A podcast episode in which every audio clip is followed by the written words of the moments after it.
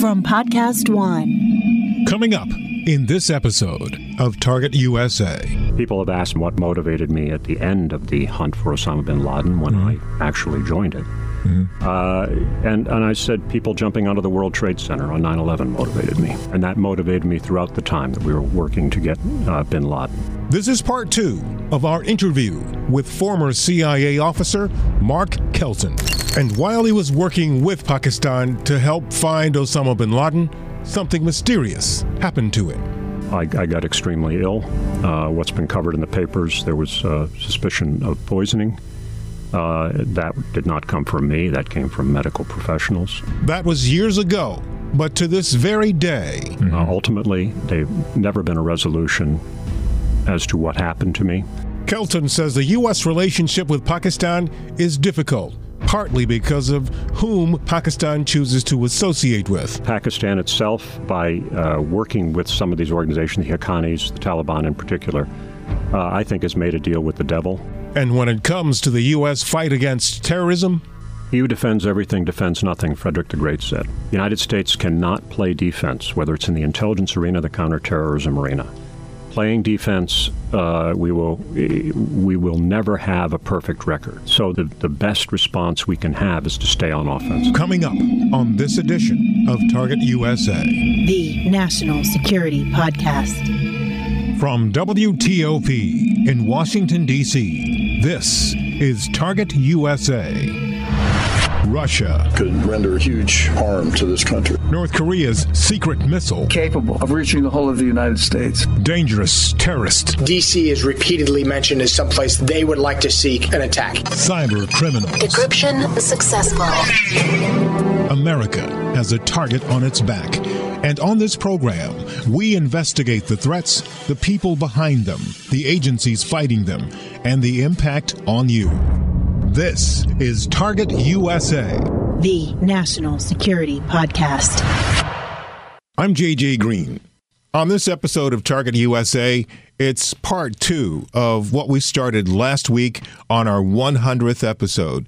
And the conversation was so good, it was absolutely imperative that we make uh, Program 101 a continuation of that. And another part of the reason is that this guy has done so much amazing stuff, it's simply impossible to get it all into a modestly timed podcast. So, uh, episode 101 features Mark Kelton, and he uh, refers to himself as a retired CIA officer, and he will tell you that he's not a hero, but he worked with heroes. But we all know, based on some of the stories that have been confirmed and were indeed true, that he ranks among some of the greats that have ever served this nation. And we're so happy to have him with us today.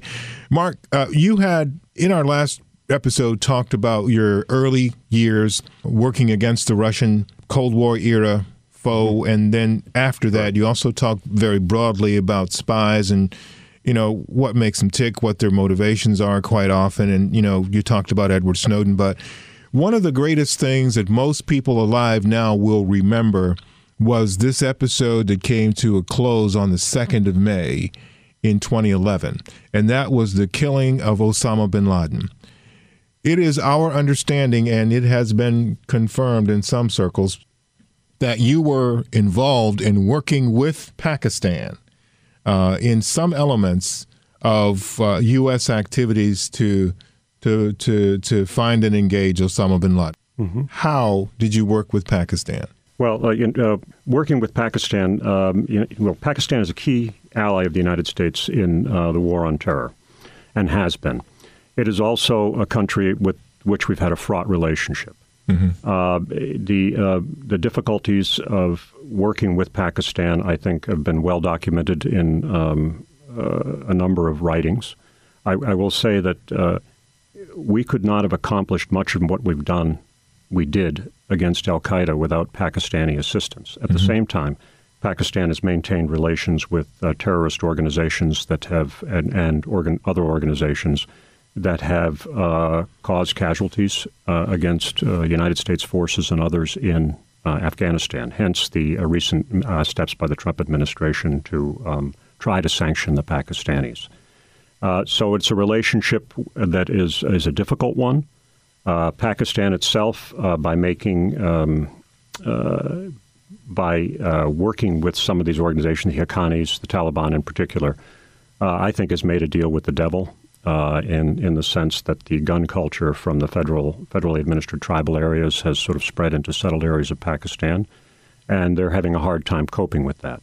Ultimately, uh, it would seem to me that they need the United States as an ally in order to help ensure their internal security, and um, we have uh, many things in common. But these issues of Pakistani support for the Taliban and the Haqqanis in particular are issues that have been longstanding and uh, have been addressed.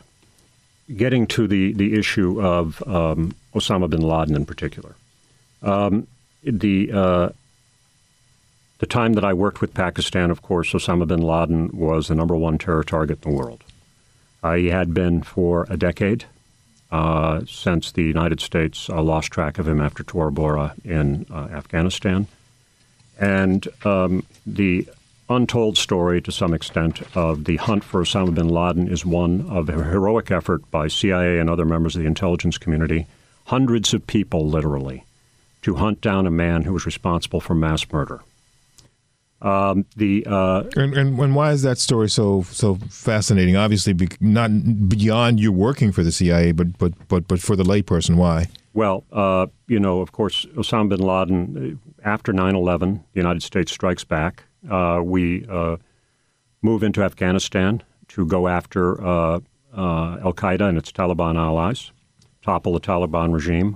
Osama bin Laden flees ultimately to Pakistan, but we lose track of him in Tora Bora. One of the reasons we lost track of him, frankly, were leaks in the United States about the intelligence coverage, the, the, the coverage that we had on Osama bin Laden on his phone uh, which was uh, the Thuraya phone at the time, uh, and the information was leaked to the press.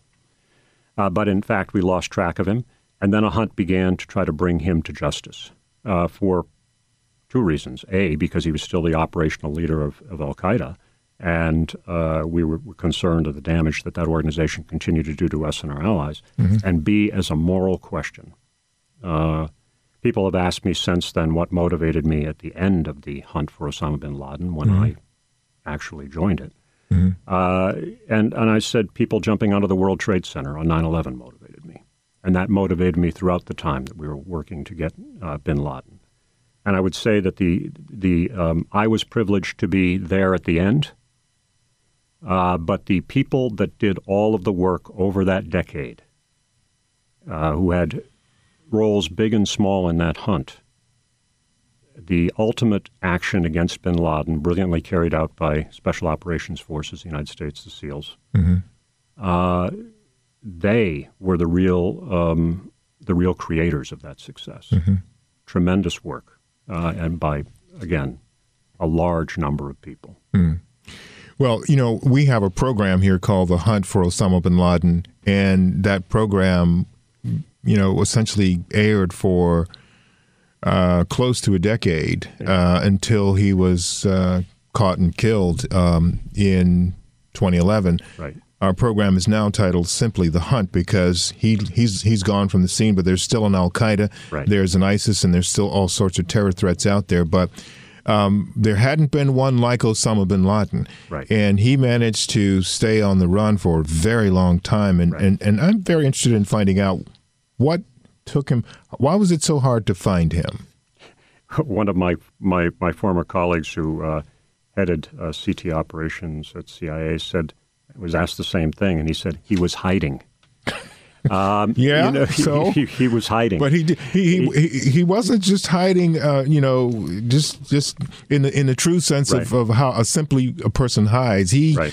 did some pretty amazing hiding, and Right, you know, he did, he did. added some some real flavor to the concept of hiding. Well, he understood, uh, or his the people around him understood the strengths of U.S. intelligence, technological collection, and other things, and cut himself off from it. And how did they understand that? Well, when you're the recipient of uh, of the actions of the United States, you learn pretty quickly, you know, what the strengths of the United States are, and the Mm-hmm. enemy certainly has paid a price. Um, Now, but- really, really quick, if I could interrupt you, we talk about Pakistan and the difficulty working Right. With Pakistan and some of the uh, forces. There are many forces inside Pakistan. Mm-hmm. Were they getting information from uh, the the Bin Laden people getting information from people who shouldn't have been giving it to them? I, I don't know that. I think that's an outstanding question that's still, you know, still out there. Still out about there. Pakistani complicity or, or the question of I get asked this question quite frequently, and and and you know, um, uh, again, there's a lot of theories on it, but there's evidence is still uh, uh, still to be found. Mm-hmm. So I, I mean, I may I have my own personal views on it, but I'm not going to voice them here. Un- But- understood. But uh, Pakistan is an ally of the United States and an essential ally, but it is one where the relationship is fraught. Um, Bin Laden and Al Qaeda and the, uh, the radical jihadis that they sort of symbolize uh, did great damage to the Pakistanis as well. So I uh, I interrupted you and I took you off course. You were talking about how Bin Laden's people understood. Well, yeah, I mean, um, they understood the strengths of U.S. intelligence, intelligence collection, so the, the they took very primitive and and effective um, measures to try to protect him and the people around him, uh, which uh, was to cut themselves off from um, means that we would normally use to collect intelligence on them. Uh, and um, And that would mean a cell phone or yeah, cell phone or, or communication. Um, and went to more primitive but effective means of using uh, couriers and the like to uh, relay information. Um, the the interesting thing, of course, is, is that that had uh, a positive effect for us, and, and it became more difficult for Bin Laden to to lead the organization that he professed to still lead, uh, and certainly uh, damaged uh, Al Qaeda in looking for direction from its principal leadership. And we would see that later uh, after the raid, of course. The intelligence that came out certainly de- demonstrates that, the, uh, the complicated uh, nature of his contact with the outside world. But as an intelligence target, uh, that um, having cut himself off from the outside world made him much more difficult to find. But you know, yeah, he did cut himself off, but he, he was found hiding in Abbottabad, which is Yeah. not that far from what I've been told is Pakistan's version of West Right. Point. Right. How does that happen? Well, I mean, I'm, I'm not going to, uh, frankly, to have him found in Abbottabad was uh, was a surprise to to everybody that was involved. Uh, the Pakistanis, I, again, we've talked a little bit about their role and what they knew and what they didn't know, and I, I I'm not going to speak to that here. Uh, I have my own, as I said, I have my own views on it, but the the the the, the issue for us was uh, trying to locate him and pinpoint him, and um, you know, trying to do that ourselves. Why did we try to do that ourselves? I think that's pretty well covered, been pretty well covered in press reporting and report, other reporting on the uh, the operation. But we did it so that we could um, uh, protect sources and methods, and ultimately uh, make a decision on how to proceed against the target. Yours uh, is a costly line of work sometimes, and um, we hear this all the time, but we never really grasp um, as as lay people, as people who are just average workers and citizens of this country and people, we don't really grasp the gravity of the difficult and dangerous work that intelligence officials like yourself and operational personnel uh, do. Right. Yours is a very, very interesting story because you probably are one of the lucky people uh, who, um, that, at least that we know, one of the luckiest we know, that while you were in Pakistan, you fell ill. And I'm assuming you weren't, this wasn't just food poisoning. I don't know what it was, but I'm going to ask you to tell us what you can tell us about that and why you think it happened. Well, the first thing, you know, I, I um, my illness, you know, has been discussed in the papers and things, and and uh, I would say that whatever it was and whatever I suffered was nothing compared to uh, what others have suffered uh, in the service of their country. If one goes into CIA and looks at the um, the stars on the wall, those stars have more than doubled since the time I joined Wow. CIA. And the vast majority of those lost since 9 11. People Wow. who put themselves literally on the line and given their all for their country. Um, in the hunt for bin Laden, which we talked a little bit about, all those uh, fine officers killed at Khost, many of them were directly involved in that hunt at uh, various points of their career. And um, it, they, um, their sacrifice is something that I think all CIA personnel, present and past, uh, feel very deeply. Uh, I knew a number of people who had been killed, and um, I try uh, to support uh, endeavors like the CIA Memorial Fund, which helps the families of officers who have uh, fallen in line of duty uh, and tries to educate their children. But we can never replace that loss. My own personal s- story um, I, I got extremely ill. Uh, what's been covered in the papers, there was uh, suspicion of poisoning. Uh, that did not come from me. That came from medical professionals. Uh, ultimately, they've never been a resolution as to what happened to me uh, or why I got sick. I'm better now.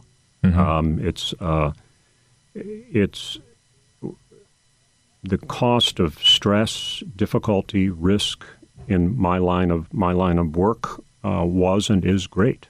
I think people really don't understand. The American people don't understand. CIA has effectively been at war since the embassy bombings in 1998, and certainly since 9/11.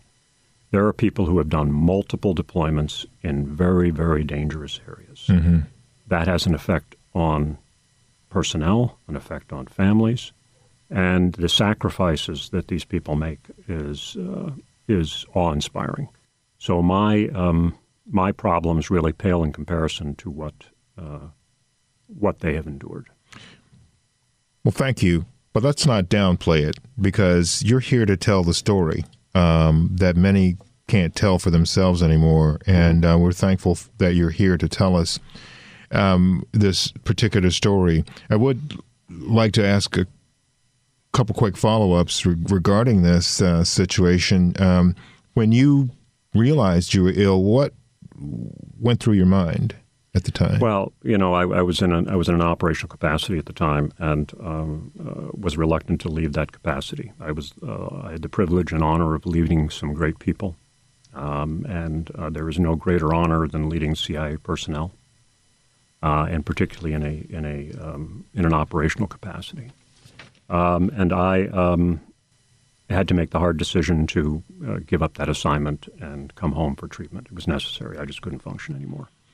Uh, and um, Can you it tell had us been what your it had been an were? extremely uh, it had been an extremely stressful period. I'll say that, and an extremely successful period. Mm-hmm. Uh, and the people that I worked with um, were were and are truly heroes. Are you able to say what your symptoms were?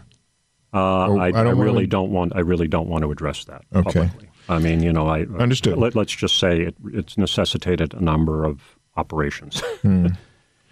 Well, again, we- we're glad you're here to tell this story. Um, so, when you did make the decision to leave to come to the U.S. to get treatment, um, did you want to go back? What did you want to do then? How did you? Oh, I, I definitely wanted to. You know, I, if I had had the capacity to do it, I would have. But the, the, the nature of the medical condition necessitated that uh, I, I end my assignment. And in fact, um, uh, in the wake of Bin Laden, uh, the Bin Laden operation, and the tension that it caused, it made it very difficult to to work uh, in the region. to go back? Yeah. Yeah, to work in the region. So I um, I took on the job of chief of counterintelligence at CIA, uh, which was you know I, I want to say you know that the early part of my career was uh, it was spent in a very hard operational school.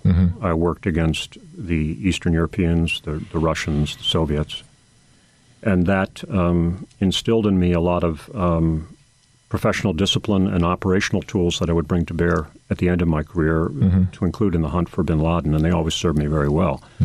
Um, and when I um, took on the job of counterintelligence, it was a natural finish to a career uh, because I could um, go back to my roots and sort of bring that knowledge and experience to bear to try to hunt people and um, uh, people who have betrayed our country. We're talking with former CIA officer Mark Kelton, and when we come back, we'll hear him tell us this. The main thing is to focus on the threat to American democracy uh, and not to lose sight of the fact that uh, the intent of the Russians here was to undermine U.S. democratic process. And uh, they've succeeded. Uh, and and the, the issue now for the United States is how to respond to that. This is Target USA. The National Security Podcast.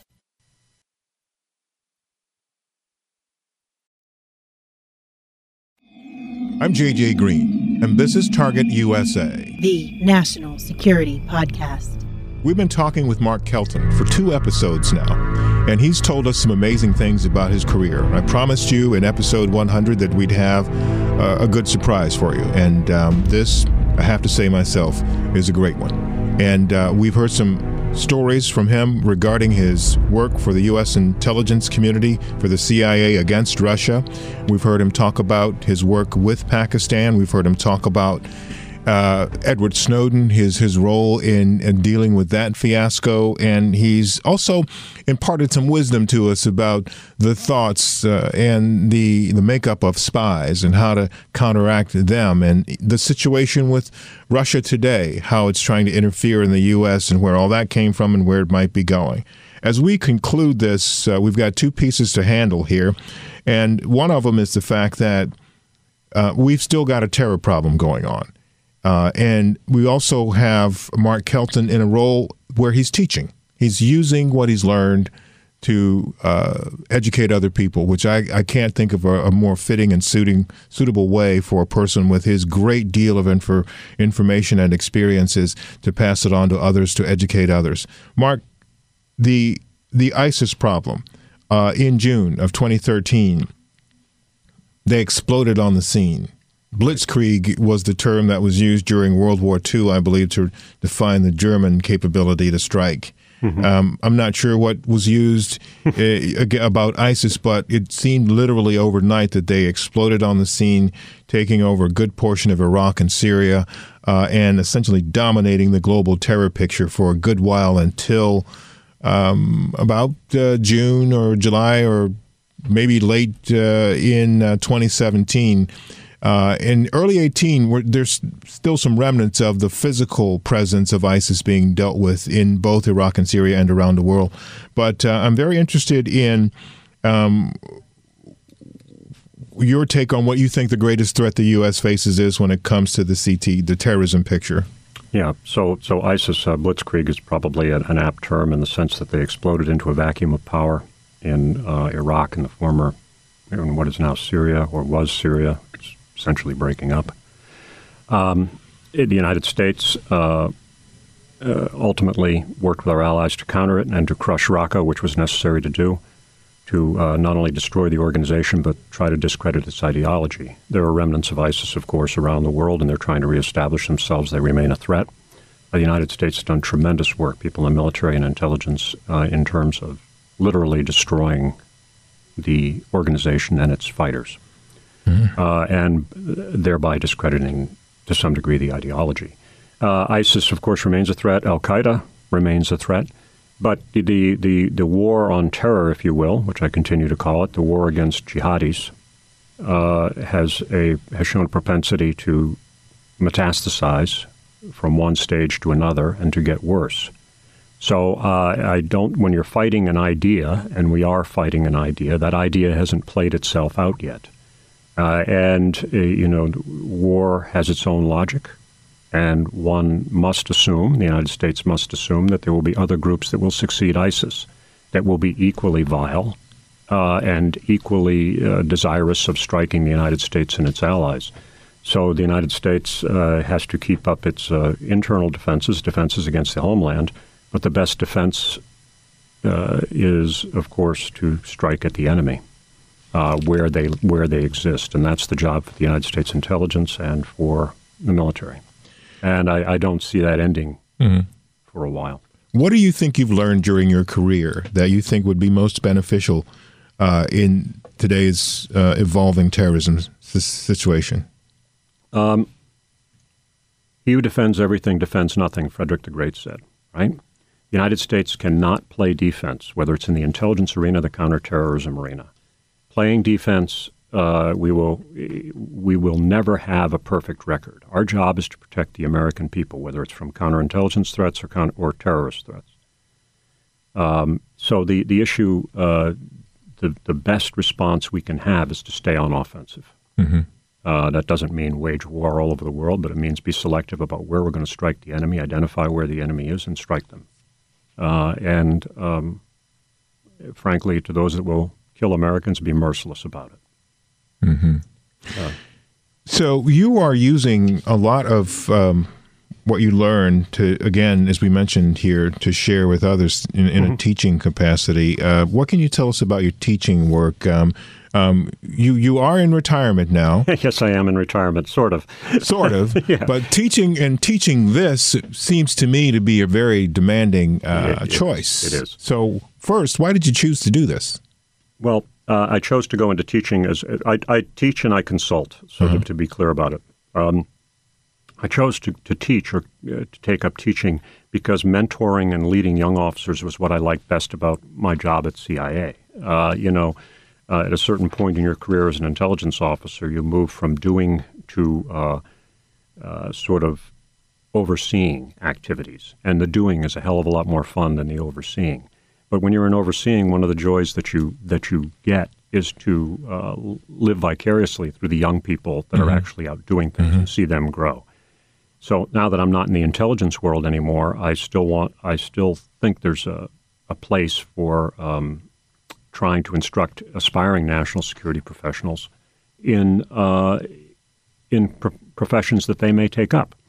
Uh, so uh, I teach at Georgetown in the uh, Security Studies program, School of Foreign Service, and I teach at the Daniel Morgan uh, uh, Graduate School to uh, on counterintelligence issues. Uh, it's um, I teach about the history of counterintelligence, which has a rich history in the United States that's little known, uh, and trying to take some of the lessons from the past and apply them to current problems, or to give peop the, my students a grounding in the past, so that when they join the U.S. government, in whatever capacity, uh, they'll have a knowledge that they can draw on to help them solve current problems. Give us a sense, just a nugget, of why this counterintelligence history in the U.S. is so rich.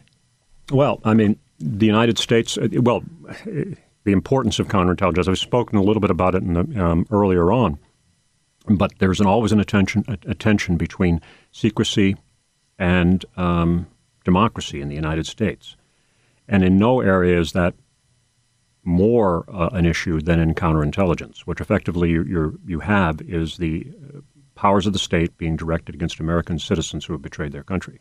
Those people retain the rights as citizens. Uh, so it is a it is an intelligence issue, an investigative issue, but it's a law enforcement issue. Uh, how does the state react, and how does the state act to uh, blunt the threat from those who would betray its secrets and betray their country? And that that's been an issue since the founding of the United States. The only crime that is articulated in the U.S. Constitution is treason. And the reason for that, of course, is because of the earliest traitor that uh, our uh, founding fathers, Benedict Arnold, had to confront. That is why it's written in there. Yeah. And he still, I think, rem- to this day, remains the highest ranking uh, traitor in U.S. history. Interesting. Um, and there has been treason uh, or spies working against the United States, Americans who have betrayed their country ever since. Many are little known, but many of the cases early, of the early cases, you find the same basic parameters for the case later on. If you compare Benedict Arnold, which essentially uh, a man who um, had ego problems, needed money, fell in love with the wrong woman, uh, Peggy Shippen, to uh, Aldrich Ames. You know, there are parallels there. So you can learn from the past. Uh, of course, the United States at the time uh, wasn't the United States, but the the, the colonies, the uh, the uh, Revolutionary Army, effectively under Washington, didn't have the tools to cope with a Benedict Arnold. Hopefully, ours are better now, although the threats have evolved as well. And so I spend part of my time also consulting on insider threat, uh, which is um, the threat to U.S. businesses and industry posed by people who will betray. Uh, and uh, that um, that threat comes both in the commercial arena and from state actors who are targeting U.S. industry. One one thing that is not well understood in the United States uh, by industry is the asymmetry between U.S. intelligence and foreign intelligence. And by that I mean U.S. intelligence has no mandate to collect industrial secrets, except in connection with specific issues, let's say proliferation of nuclear weapons. On the other hand, most foreign intelligence services have that mandate. They will steal industrial secrets and use it to enhance the competitiveness vis uh, as juxtaposed against the United States of their own industries. And this is a big problem for the U.S. Intellectual property, industrial secrets, trade secrets being stolen. Well, again, um, you've uh, sh- among the, among the many nuggets that you have passed on to us, you've again uh, highlighted something else that is again opening another avenue of discussion. But this time, we don't. We're, we're not going to be so um, greedy with your time. You've you've you've you've spent this time with us. We appreciate it. Um, I want to ask you a couple quick things before we let you go, though. Sure. Uh, to sort of wrap this up, um, you've spoken a little bit about um, you know um, the the importance and the rich history of treason and uh, uh, uh, sorry, the, the rich history of counterintelligence and treason came up in the, in the discussion of that. Right. There has been some discussion of late about treason in Mm-hmm. the U.S. and the Russians again in this particular situation are in the heart of that. Uh, I'm wondering, not asking you to comment on any person or particular situation, um, but I'm just wondering what your thoughts are about where the U.S. is now with all of the uh, allegations of possible collusion, all of the uh, allegations of of of possible Russian. Uh, well, definite Russian Russian meddling because the intelligence community has said we've got the evidence of it. I'm just wondering, as you sit back and watch all this, what are your thoughts? Well, I mean, I think one not. There's a difference between targeting and, and treason, right? Mm-hmm. So it, it does not surprise me at all that U.S. presidential campaigns are targeted by foreign intelligence agencies, particularly the Russians. I think there's quite a quite a leap from there to treason, and you know, I think this is an evidentiary question, uh, and treason is quite clearly defined. Uh, you know, there's, in fact, there are very few. There have been very few cases in U.S. history that have been prosecuted as treason. I think probably 50, maybe less. Uh, most are prosecuted under the Espionage Act of 1917, which involves uh, aiding a foreign power, mishandling classified information, and all the rest of that. Um, so, you know, trying to do, a lot of uh, commentary throws around blithely terms that really have legal definitions to them. Um, so I, I, I'm not going to uh, opine about motives or what um, uh, what may or may not have uh, have driven uh, people, personalities. I will say though that the the, the, the issue of um, whether or not there has been treasonous activity is really a legal a legal question, and whether me- one meets that standard. Uh, and I, uh, I again, I think that the the main thing is to focus on the threat to American democracy, uh, and not to lose sight of the fact that uh, the intent of the Russians here was to undermine U.S. democratic process, and uh, they've succeeded. Uh, and and the, the issue now for the United States is how to respond to that, um, and how do we um, ensure that this can't happen again in future. Mark Kelton, when did you start in the intelligence community? Uh, October the 1st, 1981. From 1981 to 2018, January uh, 17th, which is the day, you have had more. You've heard the story, I'm sure, of Walter Mitty. many, many lives, Yeah. it seems. Uh, as we conclude, I'm just wondering um, do you ever stop and think, wow, how much I accomplished, how much I've been able to do in, in the course of my life? I, I- you know, um, I, I'm- I'm human. Sometimes I think back on, I think back a lot on the past, but I, I also want to think about the future, mm-hmm. right? I'm, you know, I'm still a relatively young person, so I want to continue continue to contribute to to my country. I love my country dearly. Mm-hmm. Uh, and want to continue to do what I can to make it a better place mm-hmm. and a stronger, a stronger country. The United States, it, people again, having worked overseas and having sat opposite people who decided to put place their very lives in the hands of our officers, mm-hmm.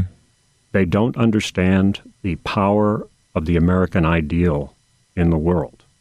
I can say most definitively the greatest strength that I ever had as an operations officer, particularly when working against very, very difficult targets, was the understanding that the, the opposition, the person that I was working against, the person that I was sitting across, understood deeply that the American ideal was something special, and the United States is special in the world. The United States is the only country founded on an ideal, and that's what I always tried to represent, and that's what I think that uh, CIA represents. Mark Kelton, it's been a gem. This has been a great opportunity to learn, to listen, uh, to fantasize a little bit.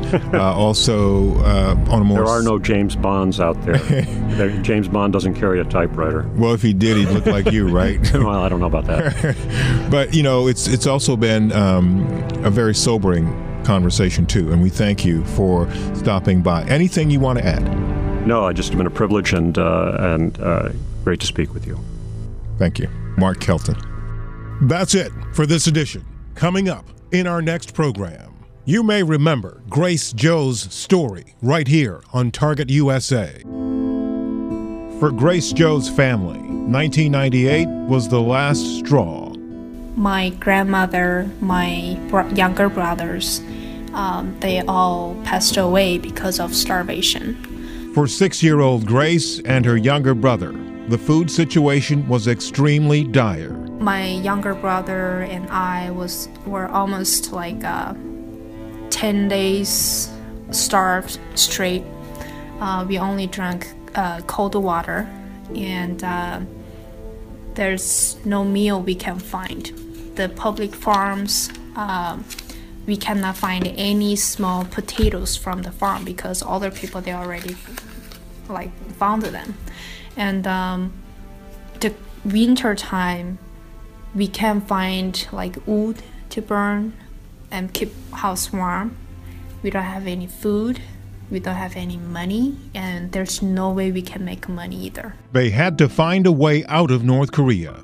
We uh, walked a lot, and uh, we crossed the river by swimming, and uh, we also climbed the mountain. Finally, they escaped and settled here in the U.S. And now, as the Olympics are about to start in South Korea, she returns to Target USA with some thoughts about why North Korean leader Kim Jong un is so interested in joining the South Koreans in the Olympics. A few months ago, he wanted to shoot the missiles and try, tried to start a war. Mm-hmm. And now he want to join the Olympic with the South Korea. All of a sudden. Yeah, all of a sudden. So it changes so suddenly, and um, um, they always said, "Well, South Korea is their enemy now, and they don't want to work together, and so and so." But suddenly they be- want to become uh, one team in in Olympics. So to me, it's it's very um, suspicious. Find out why she's wary of Kim Jong Un on our next program. Thank you for listening, and thank you for your support. Please subscribe to our podcast, and also let me know what you think. Send me an email at jgreen at WTOP.com. That's the letter J, the color green, at Whiskey Tango Oscar Papa, jgreen at WTOP.com. I'm JJ Green, and this is Target USA, the national security podcast. All the big names are on Podcast One Sportsnet, the home of Dan Patrick. If I'm hanging out with any of the Kardashians, I'm hanging out with Khloé. As well as news shows like Red Circle Sports with Dennis Miller. Goodell has become completely full of it. Riggle's Picks with Rob Riggle and Sarah Tiana. Do you know the difference between a million and a billion? Um, the B. And AP Sports Weekly with Jim Litke. Have you guys ever considered trading Alabama for the Cleveland Browns? All this and more exclusively on PodcastOneSports.com and the Podcast One app. Now, stay tuned for the latest headlines from the Associated Press.